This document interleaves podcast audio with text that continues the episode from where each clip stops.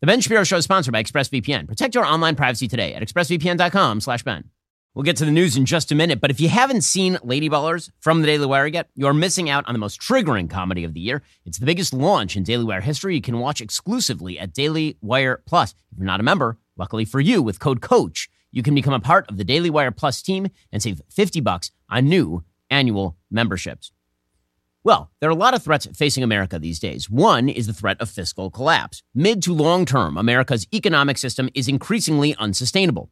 We are currently running a $33 trillion national debt. Our actual national debt, including unfunded liabilities, runs at least another $80 trillion over the next 75 years. Virtually all of that is driven by Medicare, Medicaid, Social Security shortfalls. This means sooner or later, we're going to have to radically increase taxes, cut benefits, or inflate our own currency. Those are the only options available. Another threat is the threat of foreign aggression. The United States is lucky. We're surrounded by ocean on one side, ocean on the other side, Mexicans to the south, and Canadians to the north. But that does not mean that we are invulnerable. As the world becomes a more and more dangerous place as American power recedes, we will feel that everywhere from our pocketbook to our military budget. American hegemony has created a global economy that has paid off for the American consumers in extraordinary ways. That can easily be reversed. And indicators are that it will be. A third threat is the threat of internal moral collapse. Indeed, this threat is the chief factor behind the first two threats. As our communities die, our local institutions lose credibility and loyalty, and we stop having kids, our economy turns upside down. The government grows, but the population that has to fund it doesn't. Government spending grows, but the population supporting that government spending does not. As the post-American future takes hold at home, it will similarly take hold abroad, with our enemies ready to fill that gap. That last threat is the truly frightening one. It's the reason for America's polarized politics. We used to share basic values, particularly at the local level. Now those values are falling away, replaced with hatred and rage, largely at Christians and white Americans. Take, for example, James Carville. Carville is a Clintonian political voice. In fact, he was the lead political strategist for the Clintons. He's a person who has routinely urged the Democratic Party to move away from its most extreme, radical, woke positions, understanding that they are electoral poison. But now he has apparently decided that the Republican Party in general is a threat to the United States, that it is what he calls a Christian nationalist party. Now, what does he mean by that term? Apparently, he doesn't mean that many Republicans prefer to see a revitalized church at the center of American life, a proposition which not only is reasonable, it's a proposition with which I wholeheartedly agree as an Orthodox Jew. Americans need more church. Now, that's not what James Carville means. He means the Republican Party is, in the words of far-left Daily Kos founder Marcos Militzis, an American Taliban. Here was Carville on Bill Maher's show on Friday night. Mike Johnson and what he believes is one of the greatest threats we have today to the United States. I promise you, I know these people. Well, you're talking about Christian nationalism. Absolutely. Talking about this is a bigger threat than Al-Qaeda. To this country. And let me tell you something. They have Speaker of the House. They got probably at least 2 Supreme Court justices, maybe more. Right? Don't kid yourself. And people in the press have no idea who this guy is, how he was formed, what the threat is.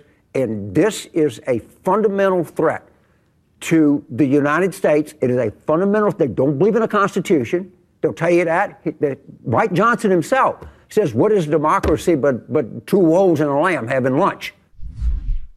Now, what he's saying here is truly nutty. In Carville's views, he says, 2 Supreme Court justices and the Speaker of the House are leading the charge for a Christian theocracy. By the way, that quote from Mike Johnson, it is not a revocation of republicanism, meaning a representative democracy. It is a revocation of the idea that you can simply, through majority vote, decide all issues. But according to James Carville, that is a Christian theocracy. And again, he says there are 2 Supreme Court justices who are on board with Christian theocracy. I wonder who those would be. Maybe Amy Coney Barrett, Clarence Thomas. He doesn't make it clear. And, says James Carville, they are a bigger threat than the terrorist group that committed 9/11. And by that, he really means than radical Islam in general. Again, this is wild stuff. We'll get to more of this in just one second. First, PureTalk has you covered for the holidays with a free Moto 5G phone.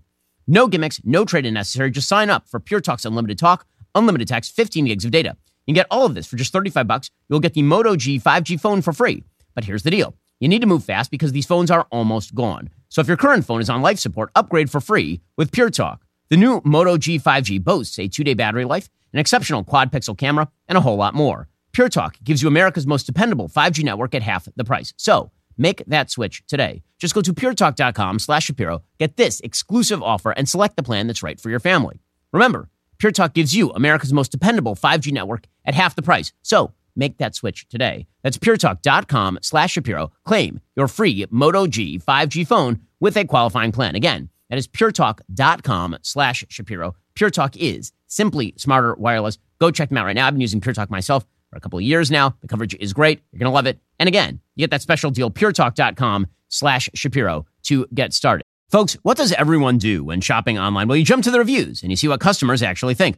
Well, Boll & Branch did the hard work for you. In a recent customer survey, 96% said Boll & Branch sheets get softer with every single wash. Boll & Branch sheets are made from the finest 100% organic cotton threads on planet Earth. Buttery to the touch, super breathable, Boll & Branch sheets are perfect for both cooler and warmer months. Their luxurious signature hem sheets were made without pesticides, formaldehyde, or other harsh chemicals. They really do get softer with every single wash. Best of all, Boll & Branch gives you a 30-night risk-free trial with free shipping, returns on all orders. You're not going to want to return them. We love our Boll & Branch product. In fact, when I'm on the road, I actually travel with their cable knit throw blanket. It is that good. Their product is just awesome. After a long day, nothing feels better than a restful night's sleep in the softest, most luxurious sheets. Sleep better at night with the softest sheets from Boll & Branch. Get 15% off your very first order when you use code BEN at bollandbranch.com. That's Boll & Branch, spelled B-O-L-L-A-N-D, branch.com. Promo code BEN. Exclusions apply. See site for details, bollandbranch.com.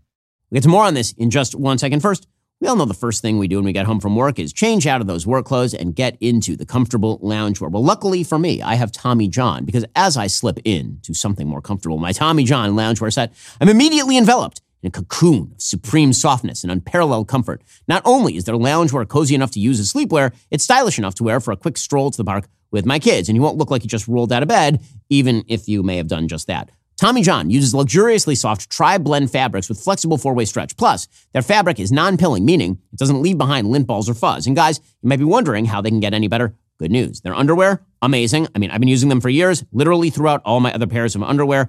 Incredibly durable. Their fabric moves with you. It's just great stuff. Plus, Tommy John's best pair you'll ever wear, or its free guarantee, protects your most valuable asset. So shop Tommy John. Get 20% off your first order right now at TommyJohn.com/Ben. Save 20% for a limited time at TommyJohn.com/Ben. That's TommyJohn.com/Ben. See site for details. Now, James Carville isn't the only Democratic voice who sees traditional Republicans as the enemy. Carville says it's all about the Christian nationalism that is inherent in the Republican Party. But that's leaving aside the woker side of the party. That would be represented by grifter extraordinaire Ibram X. Kendi. Ibram X. Kendi, you'll recall, is the author of How to Be Anti-Racist. His entire premise is that if you do not mirror the prescriptions of Ibram X. Kendi, then you are in fact a racist. And he says that his fellow Americans are generally white supremacists. I don't think white people worldwide have really reckoned with how much their own personal identity is shaped by constructions of whiteness, and how much that construction of whiteness prevents white people from connecting to humanity.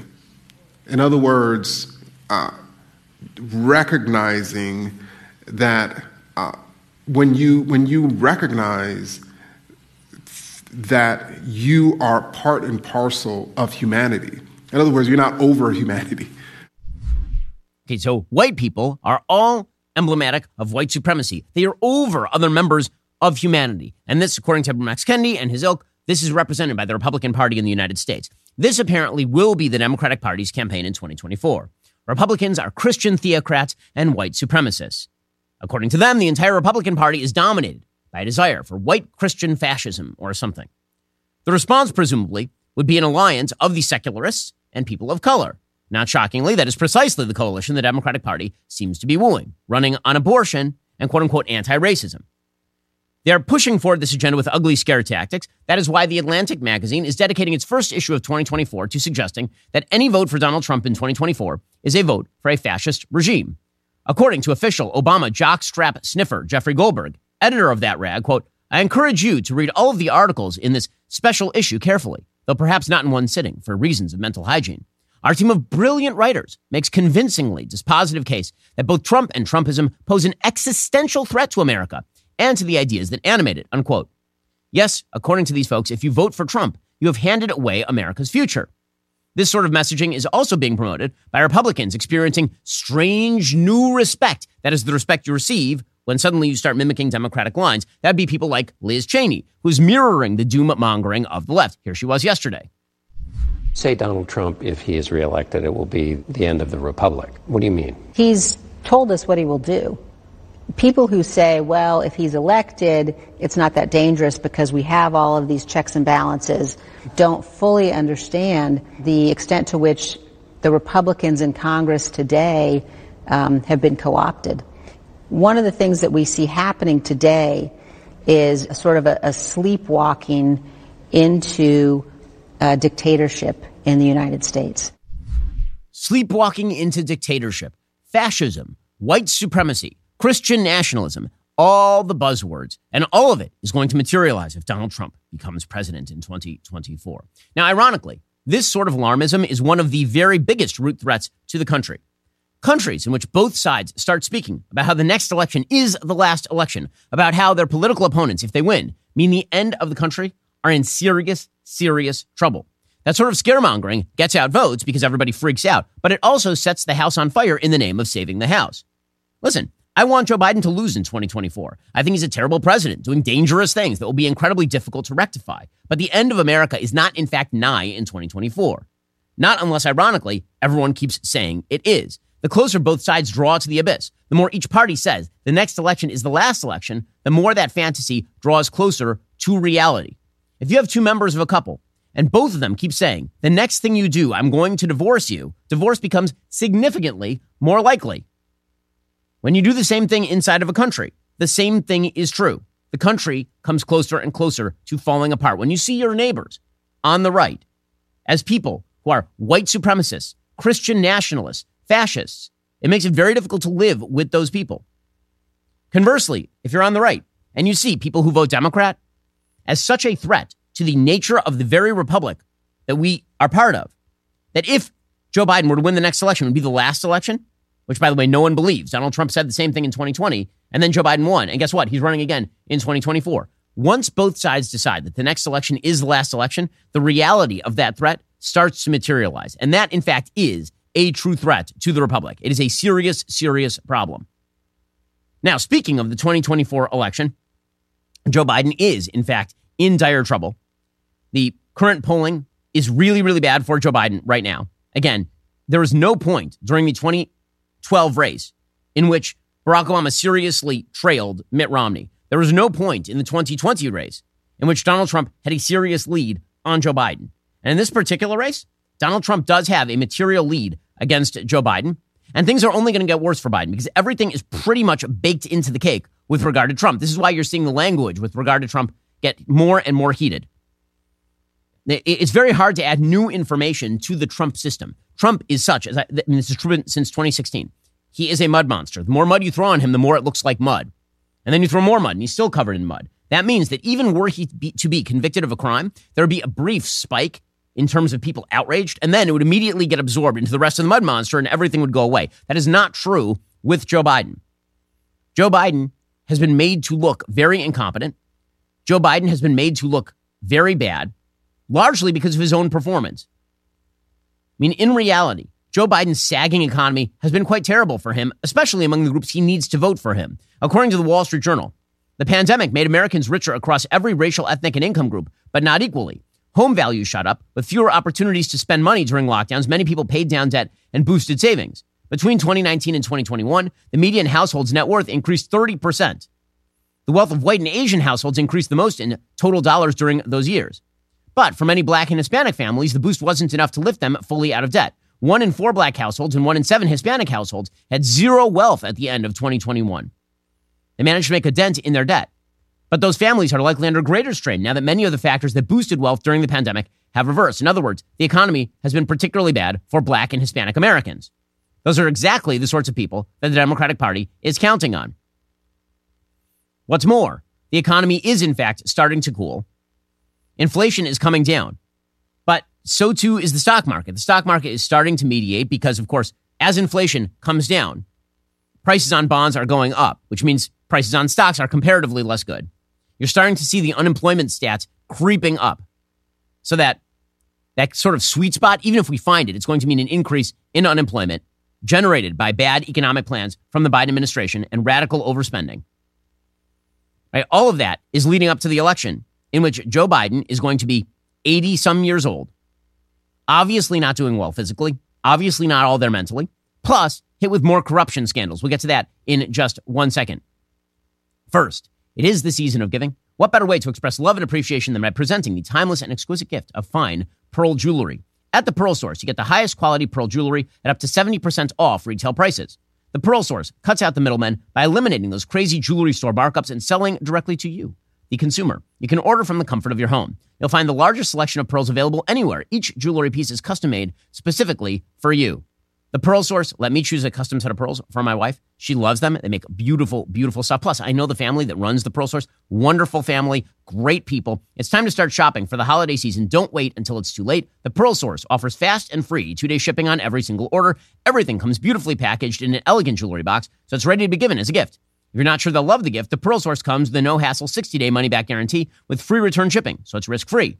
Give a gift that can be passed down for generations. For a limited time, listeners to my show can take 20% off your entire order. Don't wait until it's too late to do that holiday shopping. Go to thepearlsource.com, enter promo code Ben at checkout for 20% off your entire order. If you want fine pearl jewelry at the best prices online, go straight to the source with the Pearl Source. That's thepearlsource.com, enter promo code Ben at checkout. Okay, so if Joe Biden is vulnerable, because again, he's not a mud monster. People perceive him in a certain way. That perception can be shattered. Hillary had the same exact problem in 2016. The right hated her, but it wasn't just that the right hated her. It's that the more she got hit, the worse she looked. The same is true for Joe Biden. So yesterday, James Comer, who's the head of the House Oversight Committee, he came out with the announcement that Joe Biden did, in fact, receive payments from an organization that was run by Hunter Biden, a fund that was essentially funded by foreign sources and belonged to Hunter Biden. Here was James Comer explaining. President Joe Biden claimed there was an absolute wall between his official government duties and his family's influence peddling schemes. This was a lie.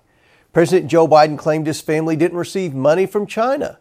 This was a lie. President Joe Biden claimed he never spoke to his son, Hunter Biden, about the Biden's family's shady business dealings. This was a lie. Now, Hunter Biden's legal team and the White House's media allies claim Hunter's corporate entities never made payments directly to Joe Biden. We can officially add this latest talking point to the list of lies. Today, the House Oversight Committee is releasing subpoenaed bank records that show Hunter Biden's business entity, Owasco PC, made direct monthly payments to Joe Biden. This wasn't a payment from Hunter Biden's personal account, but an account for his corporation that received payments from China and other shady corners of the world. Okay, so this is Comer's claim. And the claim happens to be true. There was money that passed between this particular law firm, Owasco PC, which had received payments from a Chinese state-linked company and other foreign companies, to Joe Biden. There's some direct monthly payments. Now, were they large payments? They weren't. The three payments of $1,380 that occurred in September, October, and November 2018 were apparently for a 2018 Ford Raptor truck that Biden had purchased that Hunter Biden was using, according to an email verified by a Washington Post forensic analysis. Hunter Biden's attorney, Abby Lowell, said, quote, "There Chairman Comer goes again, reheating what is old as new to try to revive his sham of an investigation. The truth is that Hunter's father helped him when he was struggling financially due to his addiction and could not secure credit to finance a truck. When Hunter was able to, he paid his father back and took over the payments himself." So what? That doesn't actually debunk the charge. The charge that Comer is making is that money that was gotten, ill-gotten gains from foreign sources were used to reimburse Joe Biden. It doesn't matter the size of the payments. That's not what matters. The matter is that this is now a documented instance of money passing from Chinese-linked firms to Hunter Biden and then to Joe Biden. It doesn't have to be that Joe Biden received this as like an on-top form of enrichment. Just because he gave a loan to his son and then his son paid back the loan using money from ill-gotten gains doesn't mean that Joe Biden has not benefited from ill-gotten gains. If I give you a loan and you go out and you rob a bank and then you pay me back that loan, I've still benefited. I gave you the loan. You owe me money. And so if you give me the money, I have benefited, obviously. A spokesperson for the Oversight Committee used the fact that the payments came from one of Hunter Biden's accounts to suggest something more nefarious. Quote, there's now a pattern of members of the Biden family using their bank accounts that have been funded by Chinese and other foreign entities to send money to Joe Biden. Based on witness testimony, Biden knew and participated in his family's influence peddling schemes. The checks and payments we've uncovered reveal Joe Biden benefited from them. But the Washington Post says that this is an oversold story. They're misrepresenting the committee's findings and all the rest. Now, again, I don't even understand what they're trying to debunk here. The thing that they're trying to debunk is pretty obviously true, meaning that Joe Biden did receive money from Hunter Biden's accounts, and those accounts were, in fact, getting money from foreign sources. The size of the payment doesn't really matter. Joe Biden has suggested he never received money from any of these relationships. First, he suggested that Hunter had never done anything wrong. That turned out to be obviously untrue. Then he suggested that he had no knowledge of Hunter ever having done anything wrong, and that obviously was untrue. Then he suggested that he was not involved in any way in his son's business. That obviously was untrue. Then it was that he wasn't in business with his son. That's not clear. And then it was that he received no money from his son from ill-gotten gains. And that obviously is not true. In fact, Karine Jean-Pierre was asked yesterday, World's Worst press secretary, about these payments, and she simply ended the press conference. The White House has said repeatedly that the president and his son were never in business together. They've said that repeatedly also in this room. According to bank records obtained by the House Oversight Committee, though, one of Hunter Biden's businesses, Owasco PC, set up direct payments to the president. Did the president accept payment? And why would there be such an arrangement if they were never in business together or if there was a wall of separation, as the president has previously said? So I have to be clear with you. I have not seen that report, so I would have to refer you to my colleagues over at the White House counsel's office on that particular question. All right, everyone. See some of you in Boston or on Wednesday. Thanks, everybody. Catch you later. Bye. Again, none of this is going to benefit Joe Biden. His record on the economy is weak. His personal foibles are obvious to everyone, and the more the media keep trying to talk past them, the more everybody notices them. There is a reason that Joe Biden is not going to end up debating Donald Trump in this election cycle, and it is because he actually cannot be on the same stage as Donald Trump. Donald Trump is a very alive 77-year-old, and Joe Biden is a very not alive 81-year-old at this point in time, or will be by the time the election happens. In 1 second, we'll get to Joe Biden's foreign policy record. Finally, the perfect gift for somebody who has everything. A gift that will reach eternity. What could be more important? Preborn gives this gift 200 times every day, rescuing babies whose lives are in peril. These babies' lives are precious and beautiful. Their heart begins to form at conception, and at just 3 weeks, it's already beating. At 5 weeks, a baby's heartbeat can be heard on ultrasound, and by 6 weeks, eyes are forming. Preborn needs our help to save these precious souls. See, moms have been lied to all over the country. They have been told that what's growing inside them is not, in fact, a child, let alone their child. It is just a big nothing. But ultrasound disabuses them of that notion by introducing them to their children long before the kids are born. For just $28, you can sponsor an ultrasound and introduce a mom to her baby, which doubles that baby's chance at life. Right now, through a matching grant, your gift saves twice as many babies. Please give the gift of life. Have your donation matched today by dialing pound 250, saying keyword baby. That is pound 250 baby, or donate securely at preborn.com/Ben. That is preborn.com/Ben, or dial pound 250 and say keyword baby to get started saving lives today. Okay, meanwhile, the Biden administration foreign policy. Right now, there are several issues on foreign policy that are threatening to Biden's reelect efforts. One of them is obviously Ukraine. This was the great moral war that Joe Biden got behind very early on. And it wasn't immoral for the United States to support Ukraine in preventing Russia from taking over the entire country. Now, all the isolationists out there who are like, well, Ukraine provoked Russia into it. Let's assume for a second that you're totally right. Does that mean that Russia now gets to completely ingest Ukraine? Is that the actual solution? Is that Russia gets to ingest Ukraine and put itself on the borders of NATO, by the way? Would that be like a smart solution? Or does it make sense that you provide enough aid for Ukraine to actually be able to repel that invasion and then recognize what the realities are on the ground, which is that Russia has significant buildup in Donbas, in Crimea, and that short of going to direct war with Russia, which nobody wants, the final lines of demarcation were pretty obvious by like April, May, June of 2022. And yet Joe Biden never made clear what exactly his goals were in Ukraine. Instead, they just kept saying things like, as long as it takes, whatever the Ukrainians want. Well, the problem is that the Ukrainians had never even articulated a goal other than the complete liberation of Donbas and Crimea. And then the United States was not willing to provide the weaponry that would actually be necessary, like the F-16s that would be necessary in order to actually achieve air superiority, for example, in those particular regions. They'd not been given the ammunition and armaments necessary to actually make that sort of thing effective. And so hundreds of thousands of people have been dying on both sides of this particular war in pursuit of moving a line that has not moved. This has turned into World War I trench warfare, essentially. And yet the White House is now proclaiming that if this thing turns into a stalemate, which it already is, then obviously that'll be because of some shortcoming in funding. Now, it's pretty obvious all along what should have happened here. Henry Kissinger spelled it out again last year. It was an unpopular point of view, but it happened to be correct. He basically said that the United States was going to have to make clear to the Ukrainians what the solution was. Namely, we'll provide you enough aid that you guys are not invaded again and that you can defend yourselves against future invasion. We'll provide you some sort of defense guarantee. Also, you're probably not going to enter NATO, because if you enter NATO, then that is obviously going to project aggression against the Russians. You're not going to be formally admitted to the EU, at least not right now. And also, Russia is going to basically maintain the lines that they gained under President Obama, by the way, in 2014 when they invaded Russia, when they invaded Crimea and the Donbas.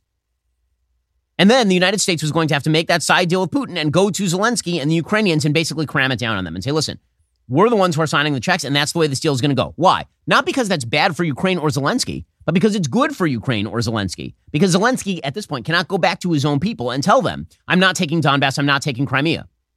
He obviously has every interest in saying that he's going to take both of those things, but it's not really a plausible solution. And so instead, because the Biden administration did not have the stones to simply go and negotiate that deal and then give Zelensky the ability to rip on Biden and say, listen, I wanted more, but Biden forced it on me, because Biden wasn't willing to take that hit. Instead, Biden is going to take the entire hit, which is going to be a consistent feeling of stalemate with no off-ramp anywhere in here. And he's going to be the one who pays the political price for that. So for his part, Biden and the White House, they're now trying to project all responsibility for that stalemate, not on their own failure to spell out a strategy in the first place or to recognize reality on the ground when it materialized. I mean, again, the United States tried to provide the armaments material necessary for a major winter offensive from Ukraine against Russia, and it just never broke through in any serious way.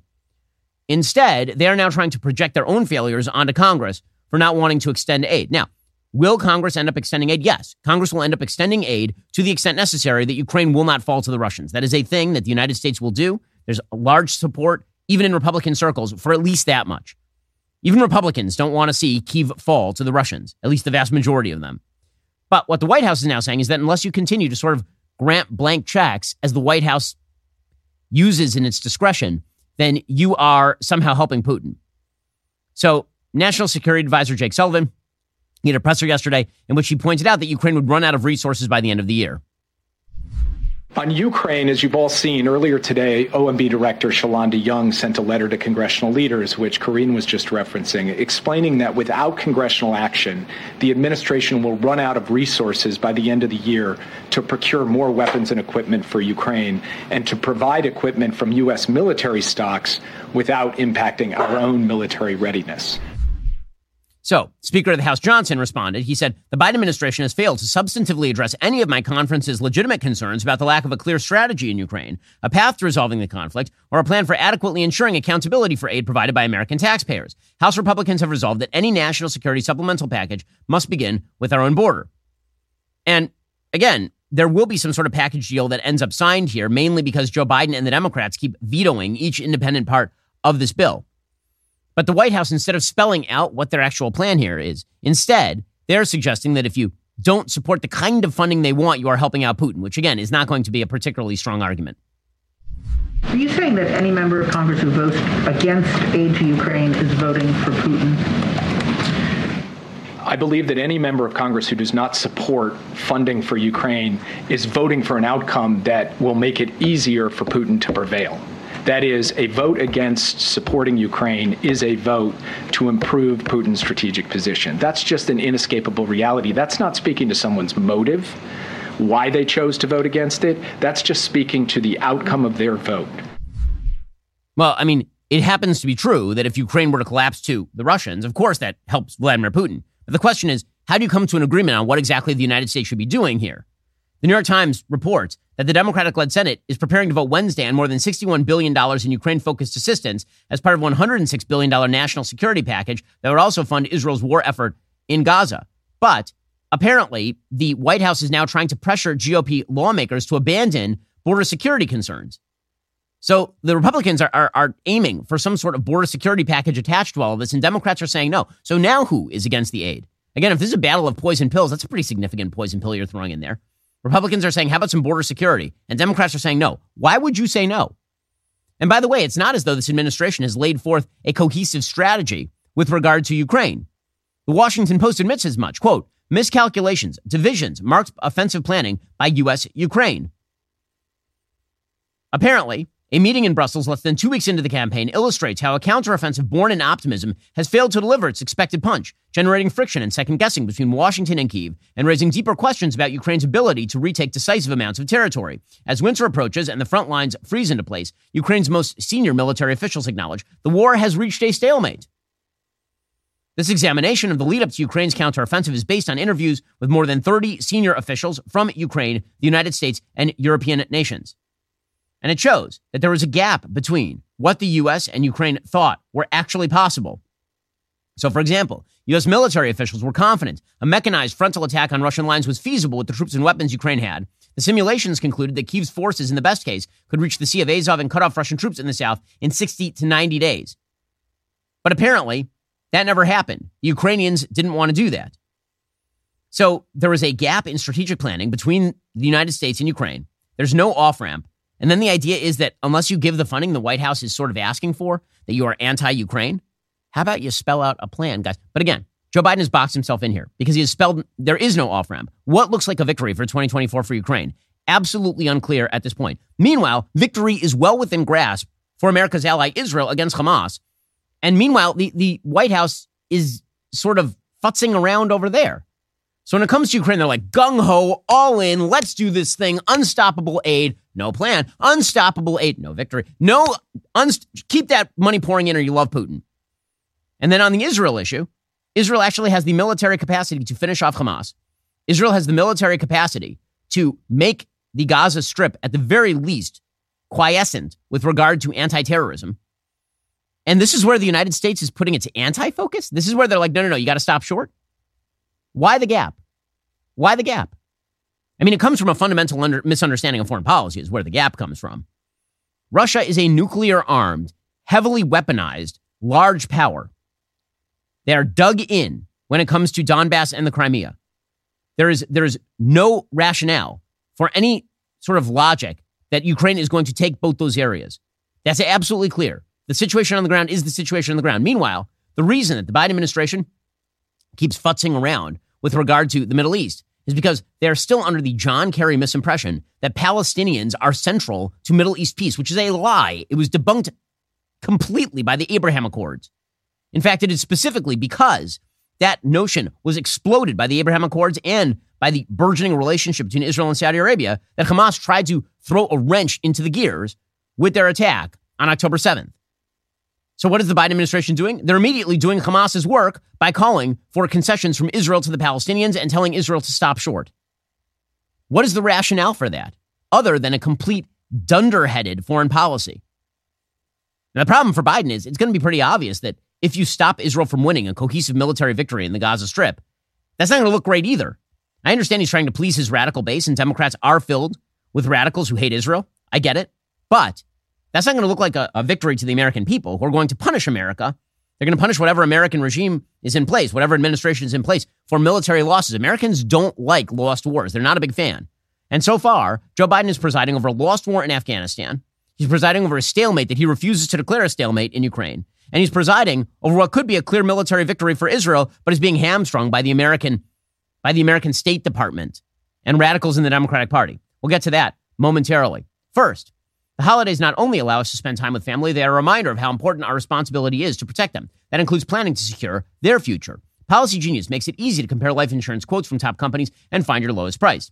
Their licensed agents work for you, not the insurance companies. That means you can trust their guidance because they don't have an incentive to recommend one insurer over another. There are no added fees. Your personal information is, in fact, kept private. Very important for my family that we have life insurance. You know, it's a pain in the butt, but it's something you need to do. But here's the thing. Policy Genius can make it not a pain in the butt, and they can take it off your to-do list. It is super satisfying to check life insurance off that to-do list. A good life insurance plan can give you peace of mind that if something happens to you, your family will be able to cover mortgage payments, college costs, or other expenses. Life insurance through your workplace might not offer enough protection for your family's needs. It's not going to follow you if you leave your job. Since life insurance typically gets more expensive as we age, now would be the time to buy. Policy Genius makes that process so much easier. With Policy Genius, you can find life insurance policies starting at just $292 per year for $1 million in coverage.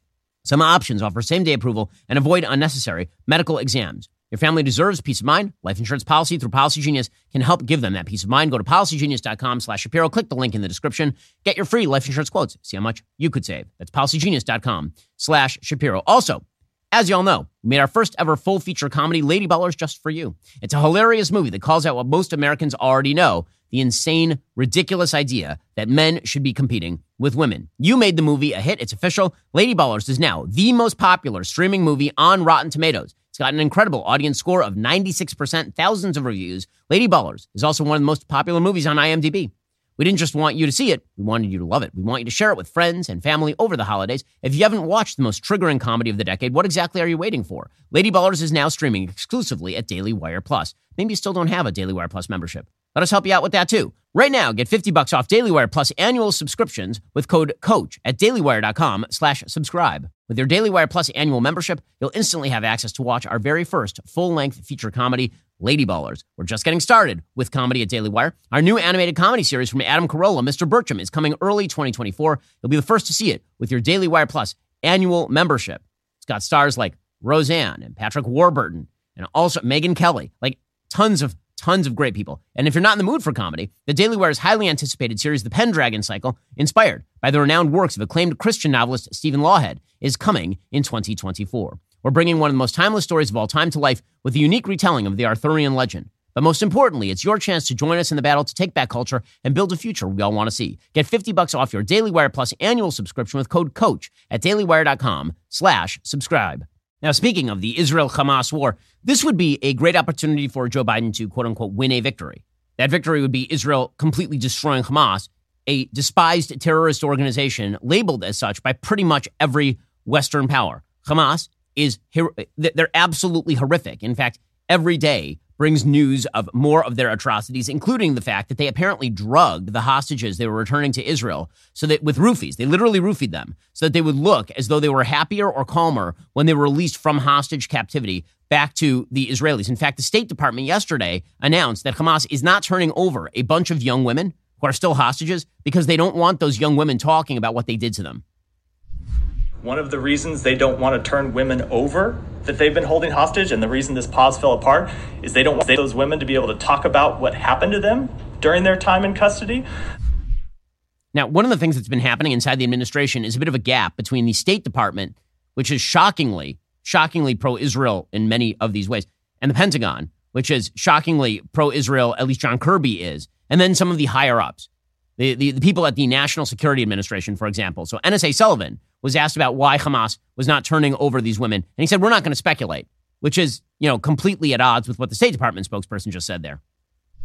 Why is Hamas refusing to release the civilian women in your opinion? I'm not going to speculate on that, only to say that they haven't done it. And only to say we're gravely concerned about that. But I'm not going to speculate as to their reasoning. Again, one of the things that the administration has been doing is waffling and wavering, which is amazing because when it came to Ukraine, there was no waffling, no wavering, no nothing, despite no actual end of conflict that was projected or expected or articulated. Here, it's pretty obvious what the goal is, and the administration is working to obfuscate that goal. Not only that, the administration is working really hard not to tick off its progressive left-wing base on this issue, and the somehow mistaken belief that in order to win over its left wing and thus win the presidency, they have to throw Israel under the bus, which, of course, is ridiculous because by polling data, most Americans are much more supportive of Israel than, for example, Hamas. So if the administration played it the other way and they said, Hamas has to go, Hamas is evil, Hamas committed mass rape, Hamas committed mass murder, Israel has to go in and do what it has to do, and we're going to worry about what happens on the other end afterward. This is a moral fight. If the administration were to say something like that, in the same way that they say it about Ukraine, that's a victory Israel would actually win. That's what's truly amazing about this. Meanwhile, you have Karine Jean-Pierre yesterday. She was asked about Pramila Jayapal, who's the head of the Congressional Progressive Caucus. You'll recall yesterday we played a clip of her explaining that there needed to be balance with regard to how people talked about rape by Hamas.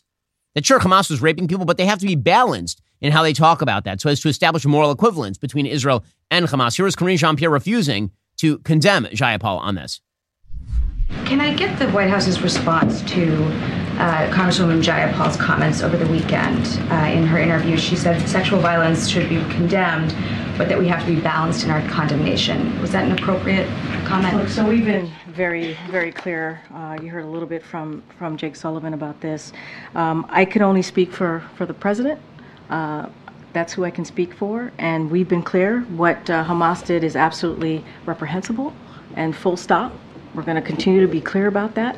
And we think about, rape and the use of rape as being used as a weapon. That is also reprehensible. But why exactly won't they condemn Pramila Jayapal, or for that matter, Rashida Tlaib, or for that matter, Ilhan Omar? And the answer is because they're afraid of their left-wing base. The left-wing base is still governing this administration, at least at the margins. And that left-wing base is crazy, okay? Breonna Joy Gray, who is kind of a crazy person, she's the former national press secretary for Bernie Sanders, unsurprising.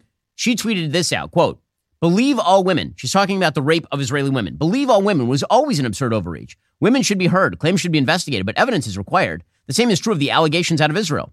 But also, this isn't a believe women scenario because no female victims have offered testimony." So, first of all, they were shot in the head. You know who's not around to explain to you about their rape? The people who are dead because they were shot in the head or kidnapped. Those people not around to talk about it. But there are many contemporaneous accounts, witness testimony, medical reports. But it doesn't matter. It doesn't matter because, again, the idea from the radical left is to reestablish this moral equivalence. And the Biden administration, for some reason, keeps on falling for it over and over. It's in the Democratic Party and it's certainly in the media. Bernie Sanders yesterday did what he does best, establish that moral equivalence. He suggested that the Netanyahu government is being immoral. Now, you have to understand the coded language here. There's a bit of a code. When people on the left say the Netanyahu government, they are ignoring the fact that there is a unity government in Israel right now.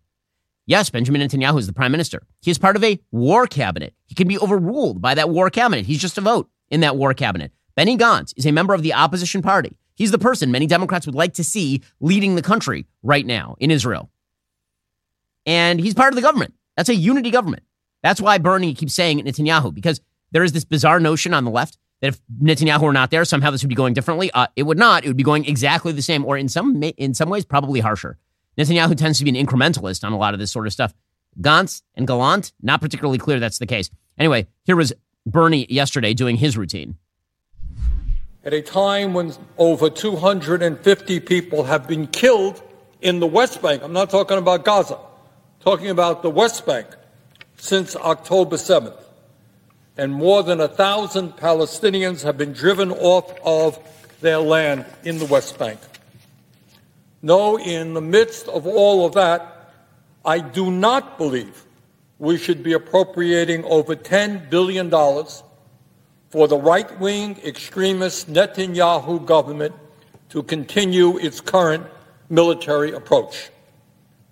What the Netanyahu government is doing is immoral. It is in violation of international law, and the United States should not be complicit in those actions. Love hearing about international law from communist fellow travelers. It's really a lot of fun. And when he talks about what's going on in the West Bank, he's ignoring the fact that there are a ton of terrorists in the West Bank. In fact, it was the amount of terrorism in the West Bank that drove Israel to, prior to October 7th, move many of its forces from the Gaza envelope right around Gaza in the lead up to October 7th. Into Judea and Samaria to try and fight terrorists in places like Jenin. As far as the accusation that Palestinians are being driven off their land en masse, no. The answer there is that there are a bunch of illegal Palestinian settlements that are, in fact, kind of corrugated iron shacks in many of these cases, and those are being dismantled by the Israeli military in many cases. It is amazing. If you build an extra bedroom in Efrat, which is like a really nice city in the West Bank, and it's a Jewish city in the West Bank, then this means you're violating international law. If, however, you prop up a corrugated iron shack in Judea and Samaria, and you call it historic Palestinian territory, and then the IDF comes and dismantles it, then this is somehow dispossession. That's the way all of this works. In any case, this narrative is being driven by the media as well. The narrative that Israel is engaging in vast human rights violation, despite the fact that they are engaging in more strenuous attempts to avoid civilian casualties than any army in modern history. By the way, worth noting at this point that all the casualty stats that are being repeated ad nauseum by the press are being garnered by the Gaza Ministry of Health, namely Hamas, and they are lying about all of those. This has been pointed out by an account called Eisenberg 55. He's a board member of Honest Reporting. And he points out that the women and children numbers from the Gaza Ministry of Health are grossly inflated, and that is perfectly obvious. So, for example, UN OCHA publishes a daily flash update since October 8th and cites detailed Gaza casualty figures provided by Hamas. It is immediately obvious that Hamas does not report any combatant deaths. The numbers amazingly seem to indicate that IDF bombs and bullets disproportionately hit women, children, and the elderly. But the numbers are fake. It first becomes apparent on October 19th reporting, where Hamas reports 3,785 deaths versus 3,478 the prior day, or an addition of 307 deaths. But children magically moved up from 853 dead to 1,524 dead, plus 671. October 18th reporting deaths were 25% kids. The next day, it jumped to 40% kids. No explanation is given. And this sort of idiocy marks every single edition of casualties. Again, it took Israel weeks and weeks to determine who was even dead in Kfar Aza. I know people who attended funerals literally yesterday for people who were killed on October 7th. And by the way, under Jewish law, once somebody is dead, you're supposed to bury them the next day. That's how long it took Israel, a highly technocratic government, to figure out how many people had died. Meanwhile, Hamas is just throwing out 1 million bajillion child poets being killed in Gaza, and everybody taking that at face value. And that, of course, is leading members of the media to repeat that sort of nonsense. We'll get to that in just 1 second. First, the holidays are here. If you're looking for the perfect gift for somebody you love, or even something nice for yourself, you need to check out Bon Charge. Bon Charge is a holistic wellness brand with a huge range of evidence-based products to optimize your life in every way. Their extensive range of premium wellness products helps you sleep better, perform better, recover fast, reduce inflammation, and so much more. From blue light glasses to red light therapy, Bon Charge products help you naturally address the issues of our modern-day way of life effortlessly and with maximum impact. My favorite product from Bon Charge is their infrared sauna blanket. By the way, it's not just me that loves it. It's not just Brett Cooper that loves it. There's a person named Paige who's over at our house for dinner recently, and she could not stop raving about the Bon Charge blanket. I mean, really, it was like, it got a little bit much. It's like 15 minutes in, we're like, you're still going on about this Bon Charge. She was, though. The sauna blanket insert is designed to fit inside your sauna blanket to absorb your sweat, help keep you drier, make your post-sweat session cleanup even simpler. It uses infrared light, which heats the body directly rather than the air around you like a traditional sauna, which means you get the same benefits at a lower heat. This holiday season, Bon Charge is offering a massive 25% off site-wide. Head on over to bondcharge.com, and the 25% off code will be auto-applied to your entire order. That's bondcharge.com. Hurry while it is in stock. And meanwhile, the media doing the bidding of Hamas over and over and over again. So Jake Tapper on CNN, who has been better than many of the CNN reporters, he sporadically has these interviews where he just says silly things. He had an interview with Mark Regev, who is a spokesperson for the Israeli government, in which he points out that a bunch of members of a family of a CNN producer had been killed in Gaza. And Regev points out that there were like weeks and months of Israel telling people to get out of the Gaza Strip, and millions of people did. And Tapper then says, well, you can't blame people who didn't.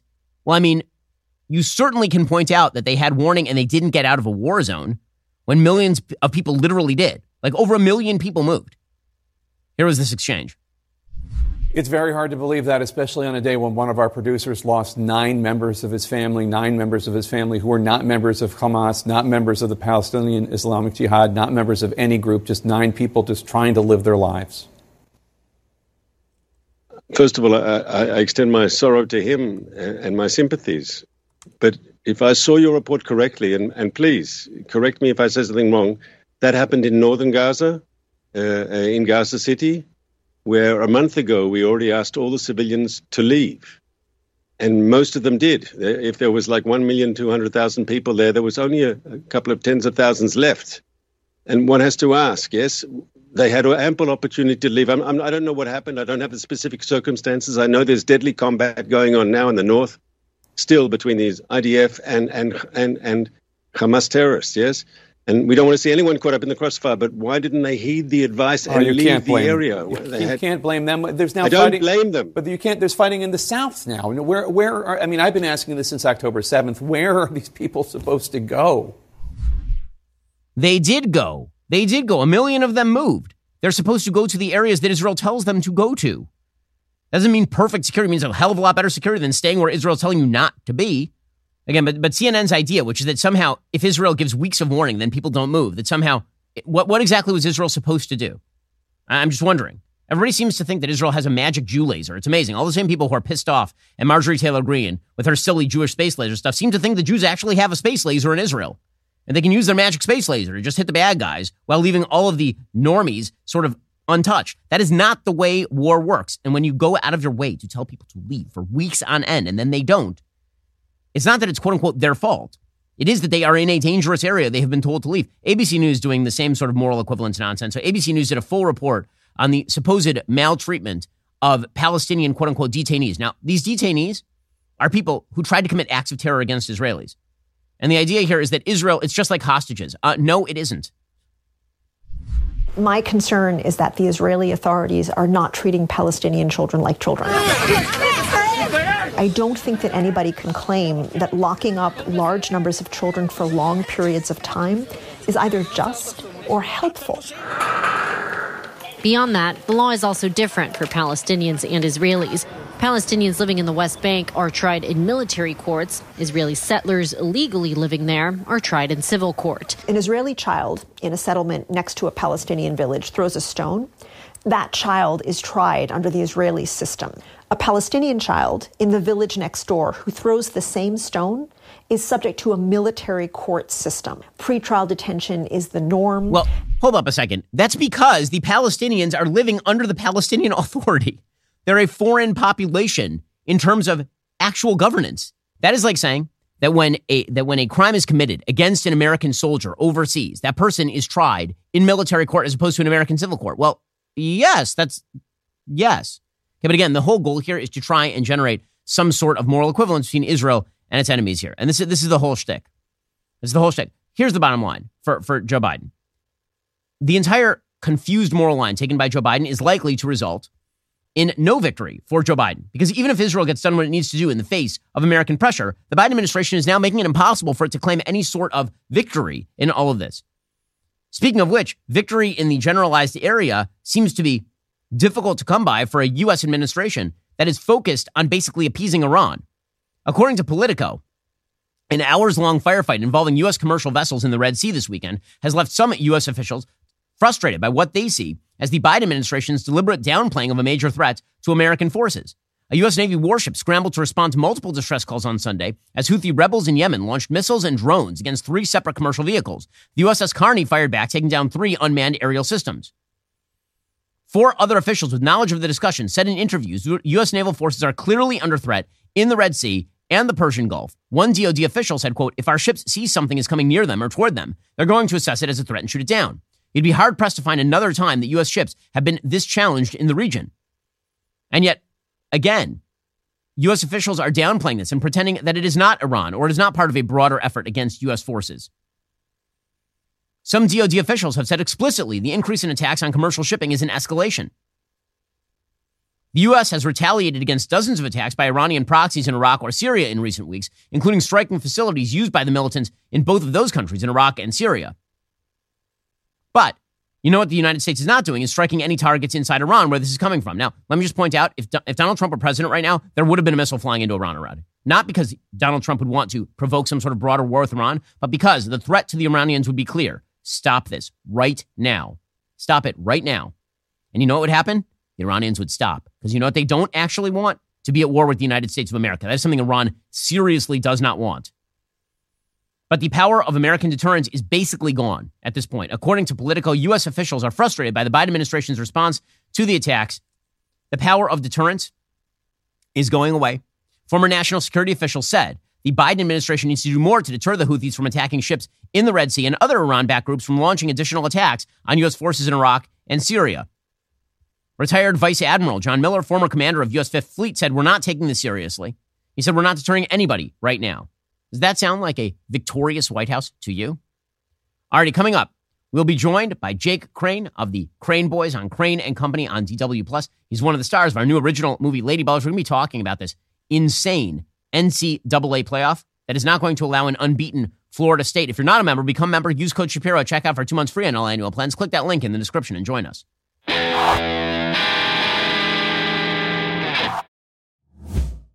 We'll get to more on this in just 1 second first. PureTalk believes in American values, and that free should mean, you know, like free. So when you switch to PureTalk today, you'll get a free Samsung 5G smartphone. There's no four-line requirement, no activation fee, just a free Samsung that's built to last with a rugged screen, quick-charging battery, and top-tier data security. Qualifying plans start at just $35 a month for unlimited talk, text, 15 gigs of data, and a mobile hotspot. PureTalk gives you phenomenal coverage on America's most dependable 5G network. It's the same coverage you know and love, but for half the price of the other guys. The average family saves almost $1,000 a year. So I challenge you to choose a company that actually doesn't hate your guts and shares your values. Let PureTalk's expert U.S. customer service team help you make the switch today. Go to puretalk.com/Shapiro to claim your eligibility for your free brand new Samsung 5G smartphone and start saving on wireless today. Again, go to puretalk.com/Shapiro to switch to my cell phone company. I've been using them for years. They're fantastic. You'll love them as well. Go to puretalk.com/Shapiro and claim your eligibility on that free brand new Samsung 5G smartphone. Start saving.